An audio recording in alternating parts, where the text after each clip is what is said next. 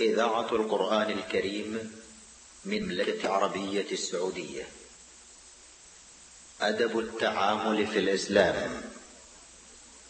برنامج أسبوعي من إعداد وتقديم الشيخ محمد بن إبراهيم الحمد.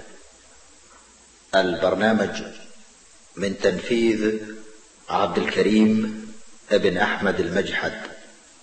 بسم الله الرحمن الرحيم. الحمد لله رب العالمين والصلاة والسلام على أشرف الأنبياء والمرسلين نبينا محمد وعلى آله وصحبه أجمعين.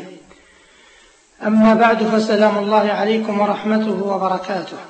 وحياكم الله في هذا البرنامج الجديد في هذه الدورة الجديدة والذي يحمل مسمى أدب التعامل في الإسلام. معاشر المستمعين لما كانت الأنظار تقصر والأهواء تتغلب والعقول تتفاوت وتختلف اشتدت حاجة الناس إلى وحي إلهي. يطلق نفوسهم من قيود الأوهام ويحررها من أسر الشهوات ويهديهم إلى طريق رشاد وينذرهم عاقبة العكوف على اللذائذ. فهذا وجه من حكمة بعثة الأنبياء عليهم السلام وصعودهم بالناس إلى مراقي السعادة والفلاح. وبهذه الدعوة الإلهية لبست النفوس أدبا ضافيا وأخذ الاجتماع سنة منتظمة وبصرت العقول بحقائق كانت غامضة.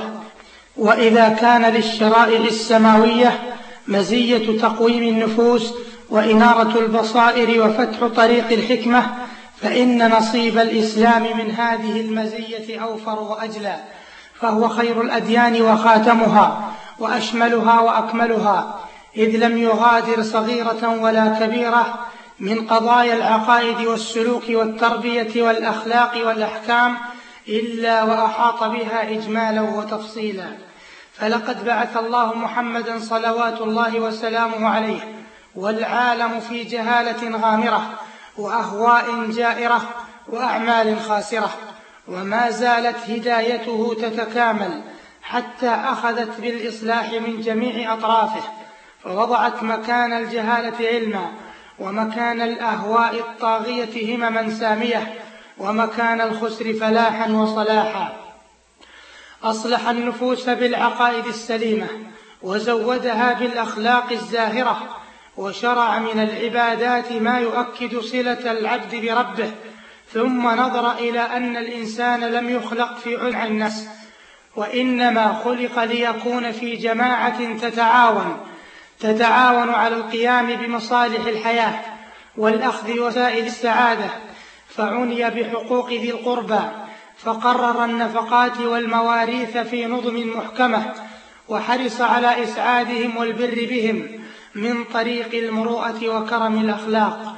وحاط الزوجية بحقوق تجعل الزوجية في إلفة صادقة. وعيشة راضية وأخذ بإصلاح رابطة أخرى هي رابطة الجوار.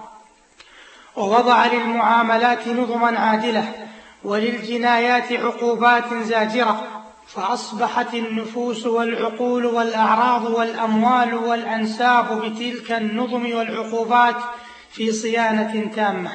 وما برح الناس بعد انطواء عهد النبوة في حاجة إلى تذكيرهم إذا نسوا.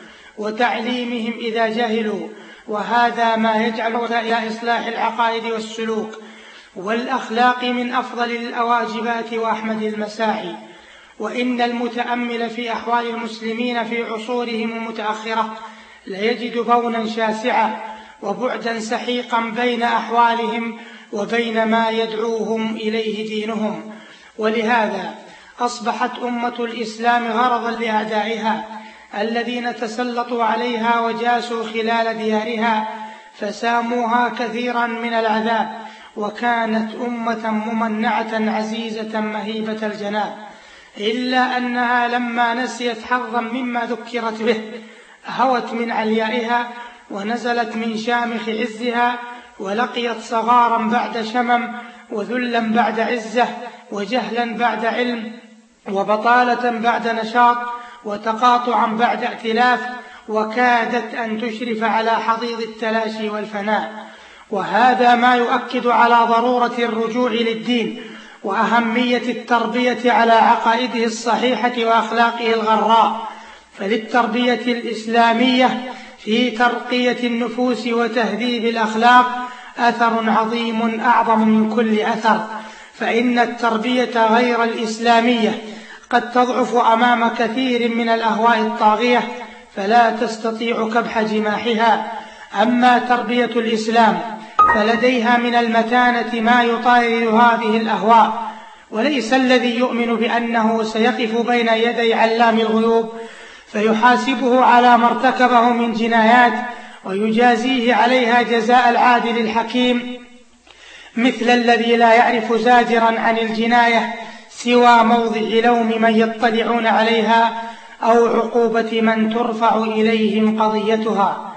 ثم إن النفس الإنسانية في مبدأ فطرتها عارية من سائر الأخلاق خيرها وشرها ولكنها فطرت على استعداد وقبول لما يؤثره فيها التعليم والاقتداء من الأخلاق الفاضلة. وهذا الاستعداد هو الذي جعلها متوجهة بفطرتها نحو السبيل الملاقي للحكمة فإذا ألقمت ثدي التربية كانت سرعة انطباع الخلق وبطئه على قدر ما يبلغه ذلك الاستعداد الفطري من القوة والضعف. وهذا ما يرشد إلى أن النفوس متهيئة بطبيعتها إلى الأحوال الشريفة كيف وقد قال عليه الصلاة والسلام في الحديث المتفق عليه ما من مولود إلا يولد على الفطرة. فقد ذكروا في تفسير الفطرة أنها الجبلة السليمة والطبع المتهيئ لقبول الدين. بل إن الفطرة هي دين الإسلام وإن الإسلام هو دين الفطرة. ولهذا جاء في بقية الحديث فأبواه يهودانه أو ينصرانه أو يمجسانه. قال ابن القيم رحمه الله وذكروا عن عكرمة ومجاهد والحسن وإبراهيم والضحاك. وقتادة في قوله عز وجل فطرة الله التي فطر الناس عليها قالوا فطرة الله دين الإسلام. انتهى كلامه. فإذا كانت السجايا ميسرة للأعمال ومساعدة على صدورها بسهولة دخل في وظيفة الإصلاح الدعوة إلى نبذ الأخلاق السافلة والتحلي بالأخلاق الفاضلة. ثم إن الأخلاق والطباع كما أنها غريزية فطرية جبلية فهي كذلك اكتسابية تخلقية تتأتى بالدربة والمجاهدة والممارسة. قال الله سبحانه وتعالى إن الله لا يغير ما بقوم حتى يغيروا ما بأنفسهم. وقال عز وجل قد أفلح من زكاها. وقال النبي صلى الله عليه وسلم إنما العلم بالتعلم وإنما الحلم بالتحلم ومن يتحرى الخير يعطى ومن يتوقى الشر يوقى. أخرجه الخطيب في تاريخه وقال الألباني إسناده حسن فتغيير الطباع والأخلاق وارد ممكن فليس متعذرا ولا مستحيلا. خلافا لمن يرى أنها ثابتة في الإنسان لا يمكن أن تتغير. بحجة أنها غرائز فطر عليها وطباع جبل على التحلي بها فلا يمكنه تغييرها ولا يتصور فكاكه عنها. ولو كانت الأخلاق لا تتغير لبطلت الوصايا والمواعظ والتأديبات. ثم إن في الأدلة التي مضى ذكرها دلالة على هذا الأمر. بل إن كثيرا من الأدلة في الكتاب والسنة إنما تحث على الفضائل وتنهى عن الرذائل. ولو كان ذلك غير ممكن لكان ذلك من التكليف بما لا يطاق ولا يقول بهذا أحد. بل كيف ينكر هذا؟ وتغيير خلق الحيوان الأعجم وارد ممكن. إذ إن البازي ينقل من الاستيحاش إلى الأنس والكلب من شره الأكل إلى التأدب والإمساك عن التخلية. والفرس من الجماح إلى السلاسة والانقياد وكل ذلك تغيير في الأخلاق. فإذا كان هذا هو الشأن مع الحيوان فأجدر بالإنسان الذي ميزه الله بالعقل وكلف من بين سائر المخلوقات أن يتغير خلقه ويتبدل طبعه إلى حد الاعتدال. وذلك إذا أخذ بالأسباب وقام برياضة نفسه وحملها على المكارم. وخير دليل على هذا ما كان من أمر الصحابة رضي الله عنهم قبل بعثة النبي صلى الله عليه وسلم فلقد كانوا كسائر كثير من العرب يتصفون بالشدة والقسوة والغلظة والفظاظة. فلما دخلوا في الإسلام وتأدبوا بآدابه وخالطت بشاشة الإيمان قلوبهم رقت طباعهم ولانت عريكتهم بل إنهم أصبحوا مثالا يحتذى ونهجا يقتفى في الإيثار والسماحة والكرم والشجاعة والحلم ونحو ذلك من مكارم الأخلاق. ثم إن الواقع يشهد على أن الأخلاق قابلة للتغيير فأنت ترى وتقرأ وتسمع عن أناس سيئة أخلاقهم دانية هممهم خائرة عزائمهم.